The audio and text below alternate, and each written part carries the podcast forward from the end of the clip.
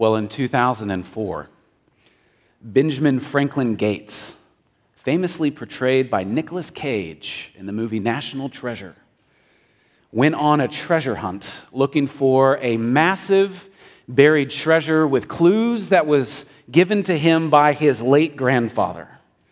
The treasure was stashed somewhere in the United States of America, and there were clues over time that he would find that would lead him to what he would hope and believe to be a tremendous treasure chest that was ciphered and scattered all throughout the country.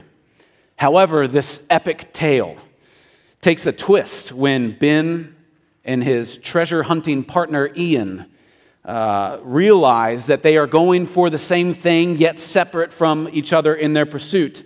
And Ian thinks that he has found the next clue, leading him to need to steal the Declaration of Independence, causing Ben to then need to steal the Declaration of Independence first. And a battle ensues, causing a war between the two, where Ben himself has to do the unthinkable take this national treasure, ironically, away from all of its people. Their goal was to find hidden treasure, glory from the past. Now, I've been waiting for like two years to use National Treasure as an intro in a sermon, and this Wednesday, it just started clicking. But I wonder if you have ever gone on a treasure hunt. Surely, you as a child, or even you as an adult, surely you have gone on a treasure hunt. In New Mexico, when Brooke and I lived there, there was a very famous wealthy person who told everyone broadly that he had hidden treasure somewhere in the Sandias. And people would take vacations or spend their retirement trying to find millions of dollars that were stashed away in the Sandia Mountains. Brooke herself wanted me to propose to her through a treasure hunt which I was not going to do. That would take too much time and effort. I just wanted to marry her, and she wanted to make it difficult. But all of us have thought about treasure hunts. And for centuries, people have truly been going on treasure hunts, not, not in jest, not as kids, but as grown, mentally strong adults. Christopher Columbus wrote King Ferdinand from the shores of Venezuela, thinking that he had found the hidden treasure, except Except Christopher Columbus, when he was in Venezuela, thought that he only not found treasure, but the Garden of Eden itself. Ah, now we understand the context of this introduction. Alexander the Great went on an epic trail where he thought he found too the Garden of Eden. William F. Warren, the very first president of Boston University, not brain dead, wrote a epic book and scientific book called Paradise Found, a play off of Paradise Lost, where he changed Eden studies. Think of it Eden studies. What do you want to grow up and do? You might want to be a banker, you might want to be an archaeologist. You can actually study Eden and where it is. He said that Eden was actually in the North Pole. There's a priest in Argentina a couple hundred years ago who was killed for saying that Eden was in Brazil. People for two millennia have been looking for Eden, and you and I may not look for Eden at all. It's like we've lost the wonder of what once was. People risked their lives to find Eden. People had their lives taken in order to find Eden because they had a pursuit of the beauty and flawlessness of once what used to exist, the glory of the garden. I wonder if your past week uh, shows itself in one of two ways. Maybe your past week was, was a good week, filled with laughs and joy and family and friends. Maybe your last week was miserable, where you saw friends fighting, family disagreeing, work feeling useless, people maybe even slowly passing away. And in that, you might echo the preacher of Ecclesiastes, where he very cynically says that life, it's very hard. And in many ways, it just feels pretty worthless.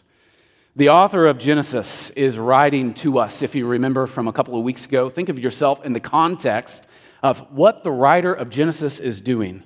He's writing, Moses is writing to a war torn, enslaved, wandering group of worshipers, saying, You're being mocked. But remember the true maker who is on your side. And in our text today, it's, it's like he's writing to this very same exhausted group of Israelites, basically saying, You're right, it is, it is truly awful out there. What you are going through is miserable. But remember, remember how good it once was and have hope because the garden in the beginning will one day come back. In the coming chapters, God's word by Moses' hand will tell us exactly why our lives and the world is the way it is. Moses will explain for chapters of why everything seems to be crumbling around us. But before he does that, the way he sets up why our world and our lives seem to be in tremendous turmoil, he sets this up by first saying that in the beginning there was a garden where there was life, there was magnificence, there was beauty and honor and glory and holiness. Now, if you're new with us this morning for the last couple of weeks, God's word has shown us the, if you think of it, the expanse of his awesomeness.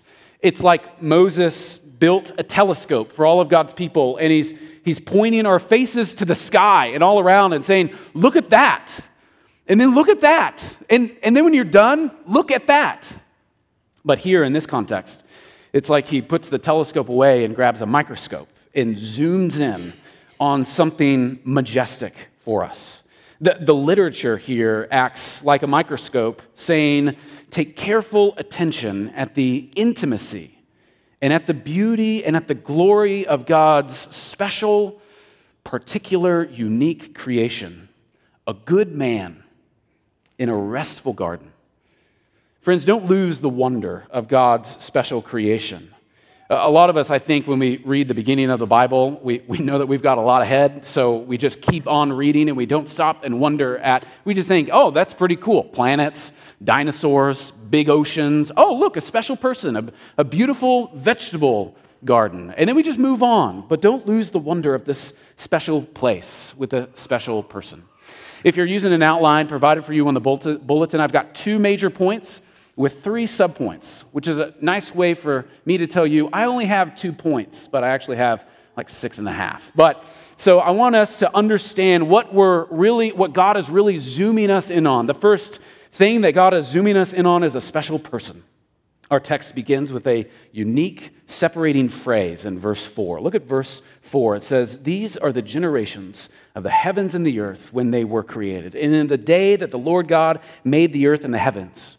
Now, last week, if you'll remember, if you're paying attention, a, helpful way to understand how Moses, the author of Genesis, is having us understand exactly what he's writing to us. Uh, you might be reading along, and, and, and if your Bible is like mine, it all of a sudden has indentions and it, and it busts out in a poem. That's intentional. It's not, it's not the editors just symbolizing or uh, significant, significantly separating these two things. All of a sudden, we saw Moses causing us to zoom in on the person that was made in the image of God in verse 27 of chapter 1. And then again, he has this indention for us, this, this poem for us. It's another poetic division in the narrative. Now, I, I think it would be helpful for you to understand this is Moses' way, the phrase, these are the generations, to actually give us chapters in the book of Galatians. And this happens 10 times. It'll next happen in chapter 5. So, in, in some ways, chapter 2 going all the way up to chapter 5 is like one unique chapter. In this chapter, Moses is technically and linguistically breaking our attention to understand why things are the way they are. That's kind of what chapter 1, if, if chapter 1 of Genesis was like a prelude to the rest, chapter 1 here, starting in chapter 2. I know that's kind of confusing. I made it confusing for you. I'm so sorry. But chapter 1 really is all about why things are the way they are. And he's starting with how glorious things once were. So this should capture our attention, where our attention is called to understand why things are the way it, are, way it is, to a special place first within creation called Eden. In Eden, we watch God form a special person where he then will fill the earth with his presence. Remember how in chapter 1, God does three major things in the first three days of creation. He fills what was once chaos, or he forms and then he fills with days 4, 5, and 6. And he's repeating this pattern even within day 6, where he calls our attention to this special man. Look at verse 7. Look at verse 7 here. I'll read it for you. Then the Lord God formed the man of dust from the ground and breathed into his nostrils the breath of life, and the man became a living creature. So, one thing before we go into some of these subpoints that I want to bring your attention to, I want you to notice today, is that man is very much like you. What you're going to read here and see here is that man, Adam, here in this midst, is very much like you, but also he is very much not like you. And that'll help kind of set the agenda for our own lives of what God is doing here. So let me, let me describe how, how Adam is very much like us and not like us. He, he has a unique design. He was created from the dust, and he has a dependence about him. So if you're using outline, point one, sub point A, he has a unique design. God formed man. And the language here of God forming man is incredibly stunning. There's a shift here that ought to capture our attention, though. Now, if I were to ask you, and I would ask you to say out loud, I would say, what was Genesis 1 about? Hopefully, in a Christian church, you would say Genesis 1 is about God. Now, I might also ask you, okay, what then is Genesis 2 about? And you think, well, this is about a special man in a special place. Surely it's about Adam. No, Genesis 2 is still about God. In fact, the entire Bible is not about this man and it's not about you, but the entire Bible is to you, but it is about God. And the way we know this is because look in particular at verse 4 of our text. Something changes here. It's like a camera angle shifts. He's zooming in, but he's also emphasizing something unique in particular. Look at verse 4 there of the text, there at the bottom of that phrase In the day that the Lord God made the earth and the heavens. And then look at verse 5. There in the midst, the use of Lord God.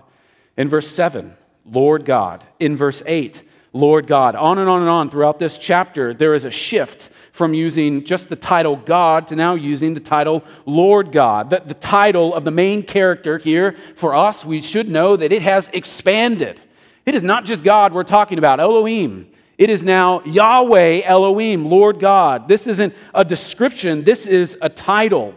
And just as an aside, the Bible is pointing this out to us, wanting to deepen our attention to Him. And in chapter 2, it's as if Moses is wanting to change our attention to who God more fully is. In an abrupt and striking way, he goes from Elohim to a sovereign God, to a God who spoke and created and formed, but in this case, Lord God, he is now a personal God. Every time Yahweh is used throughout the Old Testament, it is describing the, the particular and gracious.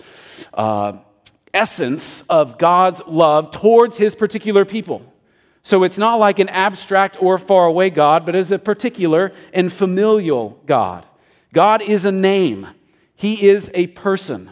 God is a personal God who is known and is meant to be known. And later on, it will be Yahweh who speaks to Moses from the bush. It will be Yahweh who parts the sea and drags his people through it. It'll be Yahweh who rode atop a thunderstorm and rested upon a mountain where he tells his people how they can live. The, the shift here, and you may think this is small, but the shift here is to draw our attention to now the God of everything, who is sovereign over all, is now operating in title form in a very personal way.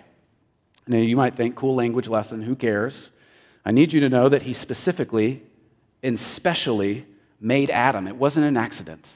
You know, this wasn't like a form of abstract art where things just kind of kept unfolding and man, I got a little carried away with making the earth and oh, I made a man and I'll just make him in our own image. But rather, he specifically and specially made Adam. This is the same God who specifically and friend specially made you. In our chaotic world, what Moses is trying to draw our attention to, you need to know that you are no accident in God's eyes. You may think like the author cynically in the book of Ecclesiastes, that everything is out of control, but at the beginning, it is clear that everything was very much in control, and God had people in mind where He placed them in the garden. You were made by Yahweh God, and in the same way, you were made to know Him. The Lord God forms this man, and again, the language is precise. God is portrayed here as a craftsman, as a potter and at the end of the Old Testament, it, he will later be described as a potter who was making his people for his own glory. God is the potter, and this now is his clay. So, friends, just as an aside, you are not here in this room, in this place, at random. Mankind is made. Mankind is formed and fashioned unlike anything or anyone else. He has made the process, He knows the product. And the scripture says, before anything began, take a step back and understand this. Remember the majesty and the power of Genesis 1. Before that, the scriptures will say, before the foundation of the world was laid, He knew you. Breathtaking.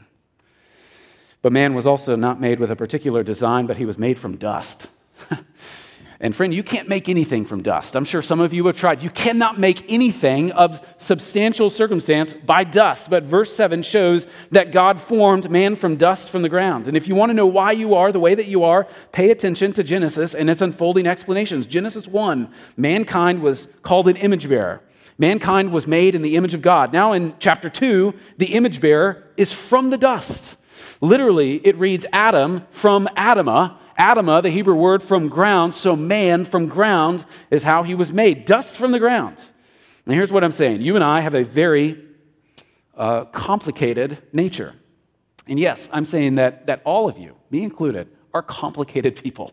Right? We are complicated in our nature. We are exalted over all the beasts of the field, over all the mountaintops and the, and the valleys of the ocean. We, we, are, we are made and can build towers. We can write poetry. We can fly rockets into space with us inside of them. And yet we're made from the dust. You see the tension there of, of God's glorious creation of man who was, who was made to do remarkable things. Yet keep in mind the humility that we all have is that we were, though made in the image of God, we were not God. We're just dust. We're glorious, but we're also formed. So, Adam's greatness, and he will be seen as great early on, Adam's greatness didn't come from within Adam. And your greatness doesn't come from within you. His greatness was a derivative of God's work. And our greatness, any sense of our greatness, comes from God. And it's meant to be displayed in submission to God's own rule. Now, what's amazing here is the littleness of man and yet the glory of man and they have their place in the kingdom of God. Man was made to own. We saw that last week. Man was made to fill with his work. Man was made to multiply with procreation so that we could have so many glimmering reflectors of God's glory. But all of this in submission to God's command. And it's when man assumes his own command that things fall apart. It's when man steps outside on his own that he becomes banished. It's when man builds glory for himself. You think of the Tower of Babel, that he is then humbled and scattered. So great are we, but so dangerous can we be. But in the garden, mankind was made and formed from dust, where life was breathed into him, where he came alive. So here we see the dependence of man, where he was made from the dust and then breath was put in him. We see, thirdly, here under the special person, we see the dependence of man. God formed man from the dust of the ground and then breathed into man's nostrils the breath of life. And man then came alive. Again, it is so incredible here. God breathed into him. One English pastor a hundred years ago famously said, breathed here, the word breathed, yippa, is warmly, quote, warmly personal. It is, quote, likened to a close kiss. So here we see this breath that's going into man. It is, it is from God charitably as self giving. It's the Lord God who made the heavens and the earth, who is now breathing of his own life into man. And there's more going on than here than man having now a pulse. Eh, there's more going on here that it's more going on than you would imagine God just turning on a machine. The image here receives the image bearer here receives now the communicable attributes of God, the things that, that we can do that are, that are like God. So you think of thought, you think of morality, you think of reason, you think of a soul. What makes you different than a tree? What makes you different than a balcony? What makes you different than a lizard crawling on the ground? You, you have God's communicable attributes breathed into you and a soul here comes alive. God breathed into man's nostrils, and he became a living creature. So, this is Adam's nature. This is your nature, our nature today. And this should help us understand. You've heard me say it for a couple of weeks, and this is not new to you, but, but if you imagine so much of what you and I can understand about God, about His creation, about how his creation has gone awry later on in the scriptures or in our lives today, we can take those and root them back into how things were very good in the beginning. Last week we talked about issues like sexuality. Let's take them and root them back into the very beginning and help, try to understand how God originally wanted things to be unfolded. In the same way, you today, your specialness, your uniqueness, also your dependence, how is that rooted? It's in God breathing life into you. And the ramifications of this are in a multitude. Husbands, look at your wives, maybe not right now, and wonder aloud to God's glory that He placed His image bearer before you in marriage. I think about that. He breathed life into her and says, You, my son, care for her. Or parents, look at your kids. Or kids, look at your parents and grandparents and notice that those people are the very image bearers of God who have the same very breath that was breathed into Adam. If you gave me a coin or a piece of paper that was valued at a billion dollars, I would look after it so carefully and so tirelessly because it holds the image of a billion dollars, of true wealth, I would imagine. Dads, when your wife brings home a baby from the hospital, God has given you an image of God with God's life breathed into it. And kids, when your dad grows old and can no longer take care of his body, that is a body which, until he dies, contains the very breath of God. You see how this understanding of, of what God is doing, just breathing into Adam, forms for us as Christians an ethic of how we live, how we care for one another, how we look after one another, how we look towards one another. Friend, do you see that in this doctrine, it's called the doctrine of man, even within the garden, shapes the way that you and I view your life. You are totally not your own, but you are dependent on God. You were nothing until He breathed life into you. And it also shapes the way that you view other image bearers who are not only dependent on him, but equally and intimately, they too are made in God's image. Man didn't become man by survival of the fittest. he, was, he was just kind of a body on the ground, you could see it that way. He didn't make himself godlike by his own free will or his own ability to choose. It's like he was not on the ground saying, if you're done with creation, I would now like your breath. But rather, we see this amazing generosity of God where He not only makes them in His image, but breathes this very intimate life into them. And it shapes the way we ought to view things. Man was designed by God. He was made from the dust by God, and sustaining life was breathed into him by God. And this not only carries it forward in how we view others, but also it carries itself forward in how we are continually dependent on God in our own soul's salvation. It was God who, at your regeneration, breathed an understanding of his righteousness into you. It was God who caused you to, to evaluate yourself and say, I need someone to save me. It was, like, it was like a breath or a gust of his glory and his righteousness that was summoning you to himself. In the same way, you might look around at the world around you and go, the most important thing I can imagine for my kids, for my parents, for my friends, the most important thing is, God, will you please save them? It's as if we ought to say, God, will you breathe new life into their hearts? Man is dependent on God from the very beginning, and we are, man, we are so dependent on Him throughout all of our days. So God is having our hearts zoom in on this very special person, but it's not just aimless. He, he also causes us to zoom in, secondly, now on a very special place. Start looking at verse 8 through 17, and I'll read it in its entirety. And the Lord God planted a garden in Eden and in the east, and there he put man whom he had formed. And out of the ground the Lord God made to spring up every living tree that is pleasant in the sight and good for food. The tree of life was in the midst of the garden, and the tree of the knowledge of good and evil. A river flowed out of Eden to water the garden, and there it divided and became four rivers. The name of the first is Pishon, and it was the one that flowed around the whole land of Havilah, where there was gold. And the gold that was of the land was good. Bdellium and onyx stone are there. The name of the second river is Gihon, and it is the one that flowed around the whole land of Cush. And the name of the third river is Tigris, which flows east of Assyria, and the fourth river is the Euphrates. The Lord God took the man and put him in the garden of Eden to work it and keep it. And the Lord God commanded the man, saying, You may surely eat of every tree of the garden, but of the tree of the knowledge of good and evil you shall not eat. For in the day that you eat it and eat of it, you shall surely die. Now, I want to hover over this magnificent portrayal and description of this first space that we find man in. But I, I want to highlight one specific action that's taken here, and this will be the, the first subpoint of the second section. This, this isn't a description of fully of the garden, this part, but though it takes place in the garden, which is why I have, the, the, have it on the second point of the outline. But I want you to look at verse 15 in particular. I just read it, but verse 15 And the Lord God took the man and put him in the Garden of Eden to work it and keep it.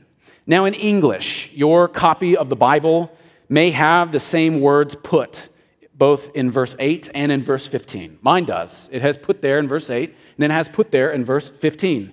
But in Hebrew, these are actually different words.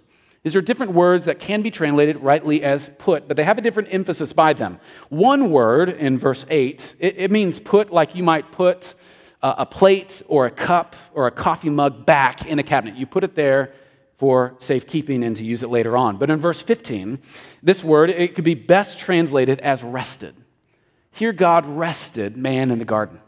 Remember the seventh day of creation where God created all these things, almost took a step back, and then rested and continually rests today? Here, on the sixth day of creation, we see this zoomed in picture of how God delicately cares for his special person now in this special place. He, he rested Adam in the garden. In zooming in, in the garden, we read that God made man and then rested him in the garden. Now, now how does that work? Keep in mind, hold on, hold on with me here. Adam will later start working, right? So he rested man in the garden, and then he immediately told man, or he commanded man, or it says that he explained to man, that he then told him to work and keep the garden. Now, if you're like me, when I think of rest, I don't think about work.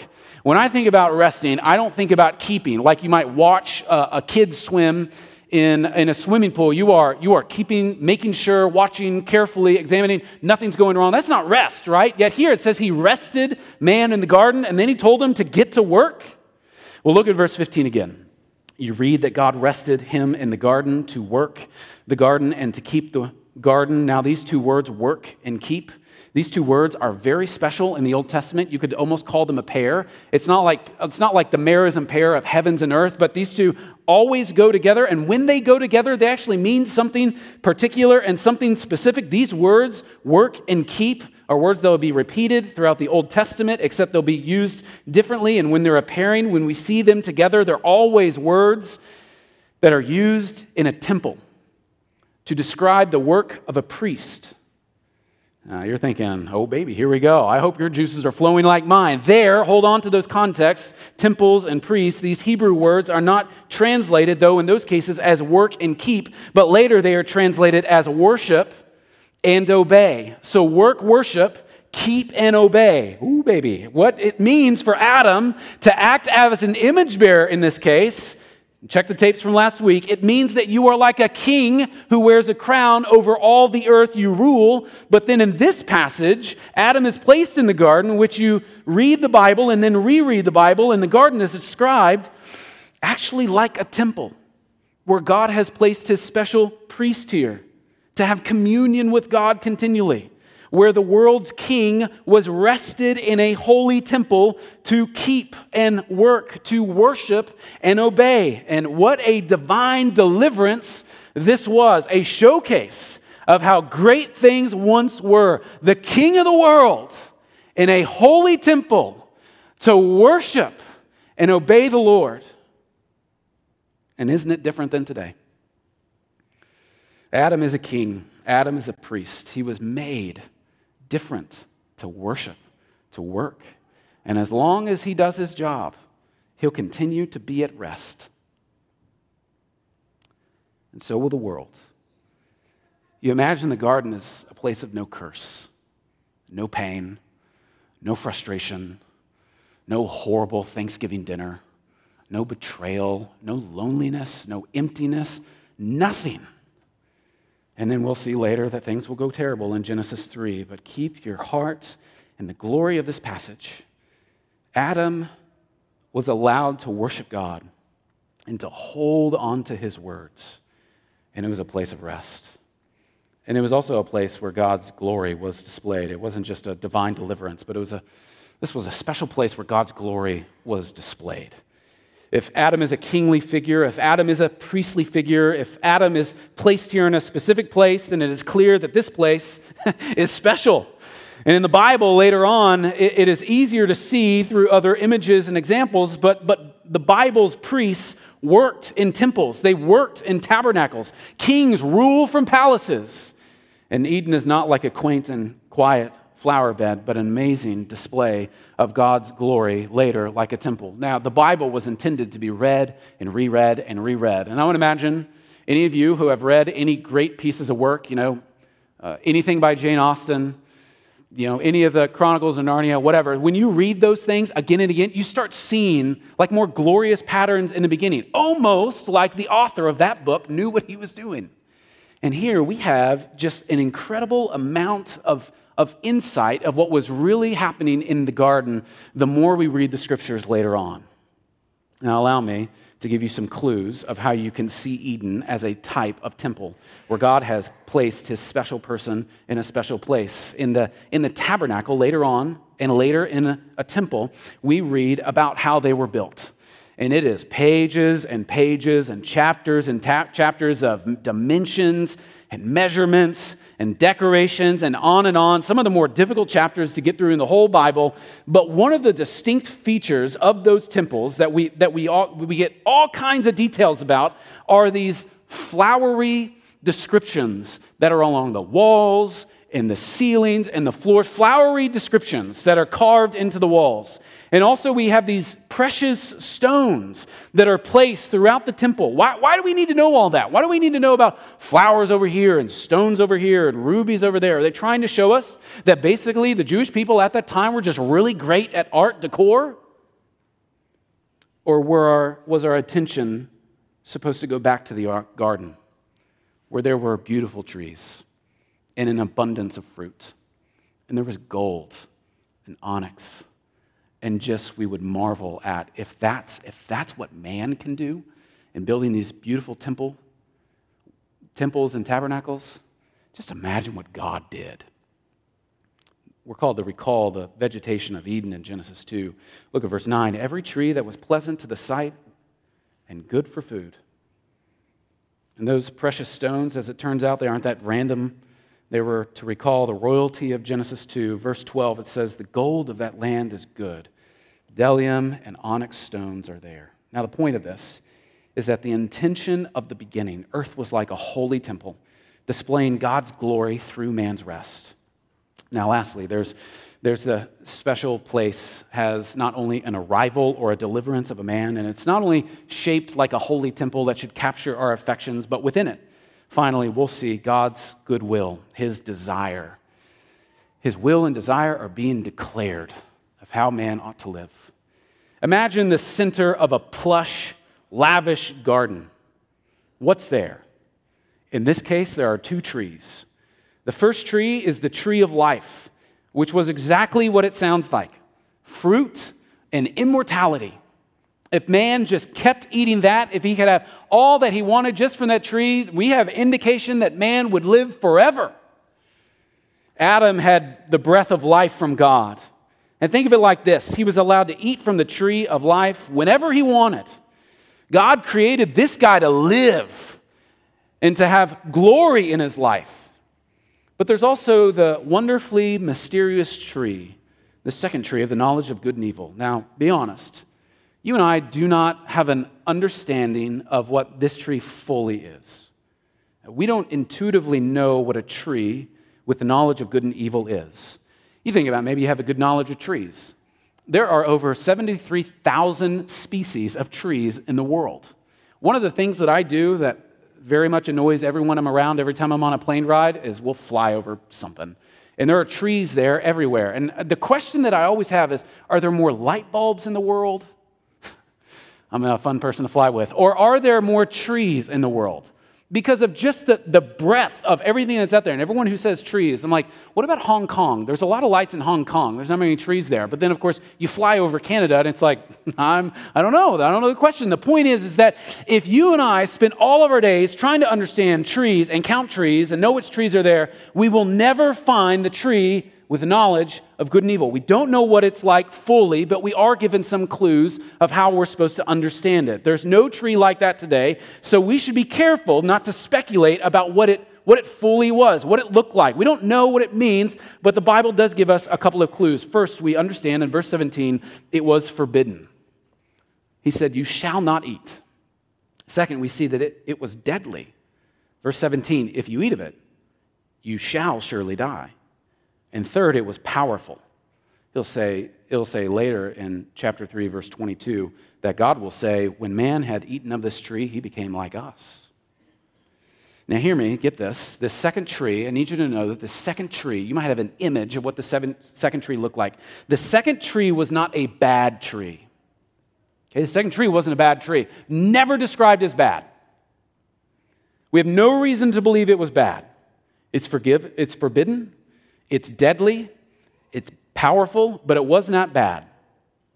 It's just not yours. The tree that contained knowledge of good and evil was not Adam's. The ideal Eden, think of this, the ideal Eden contained this second tree in its perfection. Very good, it was described, had this tree inside of it.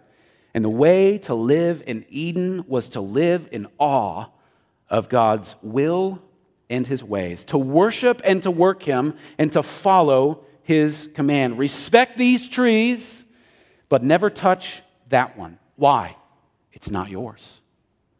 Now, you may think this is over the top. You may think this is controlling of God. You may think this is bizarre. Why would he make, why would he make everything good, but then have this forbidden, deadly, powerful tree inside of it? It's, it's God's tree. It belongs to him. He claimed it, and he's kept it from you.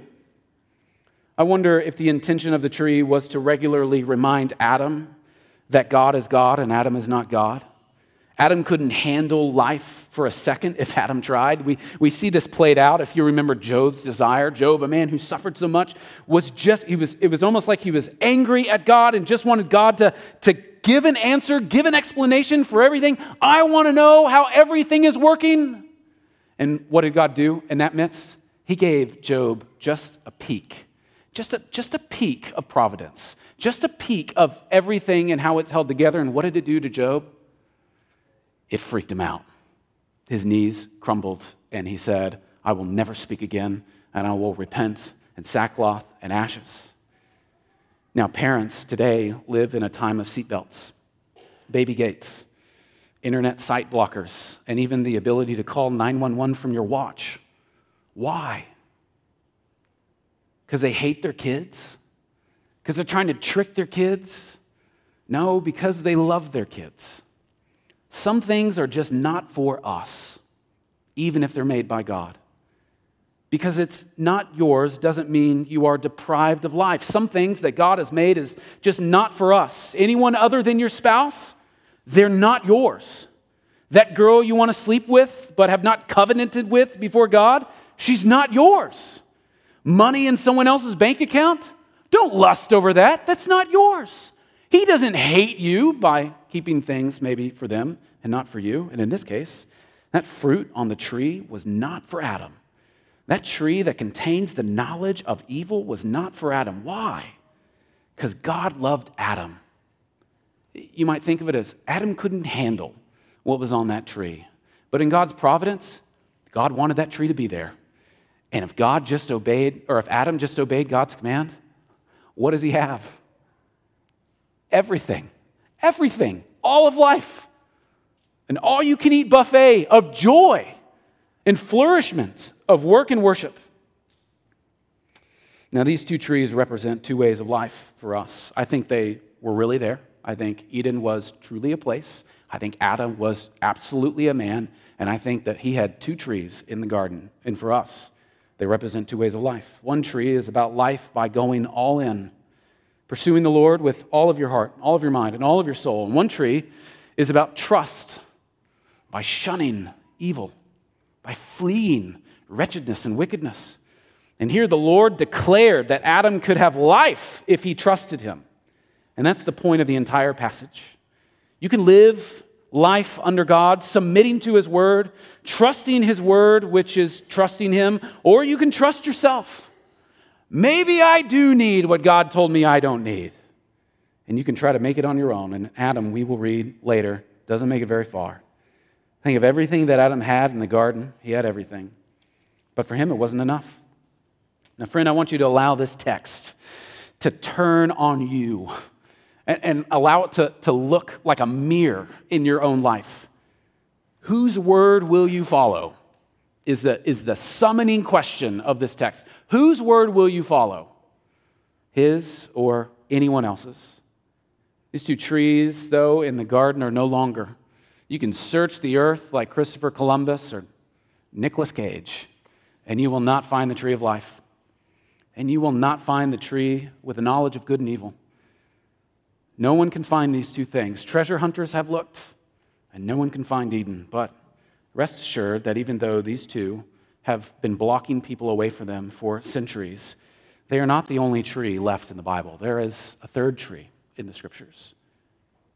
There's a third tree. In this tree, you might think, okay, life, knowledge of good and evil. I wonder what this third tree is like. The third tree is awful, it's sore to the eyes. It's painful to behold. It lacks color. It lacks leaves. It lacks fruit. And within this tree wouldn't contain the beauty reserved for a temple, but instead it would contain a call for blood and nails. It was a tree, this third tree is a tree of death. But ironically, this third tree would offer what the first tree didn't. It would offer what the second tree couldn't but it would come at the cost of what the second tree promised evil and death. 1 Peter chapter 2 says, He himself bore our sins in his body on the tree, that we might die to sin and live to righteousness. By his wounds you have been healed. And the Lord Jesus, who is wonderfully known as the true and better Adam, we see him called in the scriptures he lived his entire life on earth doing two things. What did he do? He worked and he kept. He worshiped and he obeyed. The true and better Adam glorified the Father's commands by working and keeping, and because of his life, and according to the purpose, desire of his Father, he died on that third tree as a substitute for our sins, bearing our wounds, that we might then have his righteousness, that we would live. Friends, do not forget the wonder of the garden, but do not ever flee from the tree that was delivered to you. Let's pray. Our gracious and heavenly Father, we thank you that your word speaks to us about your glory. We thank you that your word holds up your majesty in your holiness. And we thank you that your word tells us and encourages us of how we are to look, even though we are east of Eden how we are to live even though we are west of heaven. And in the midst of this, God, we pray that you would turn our affections to you, that you would be our great God, that you would be the one who we are dead set on knowing and obeying and finding rest. pray this in the name of your Son, Jesus. Amen.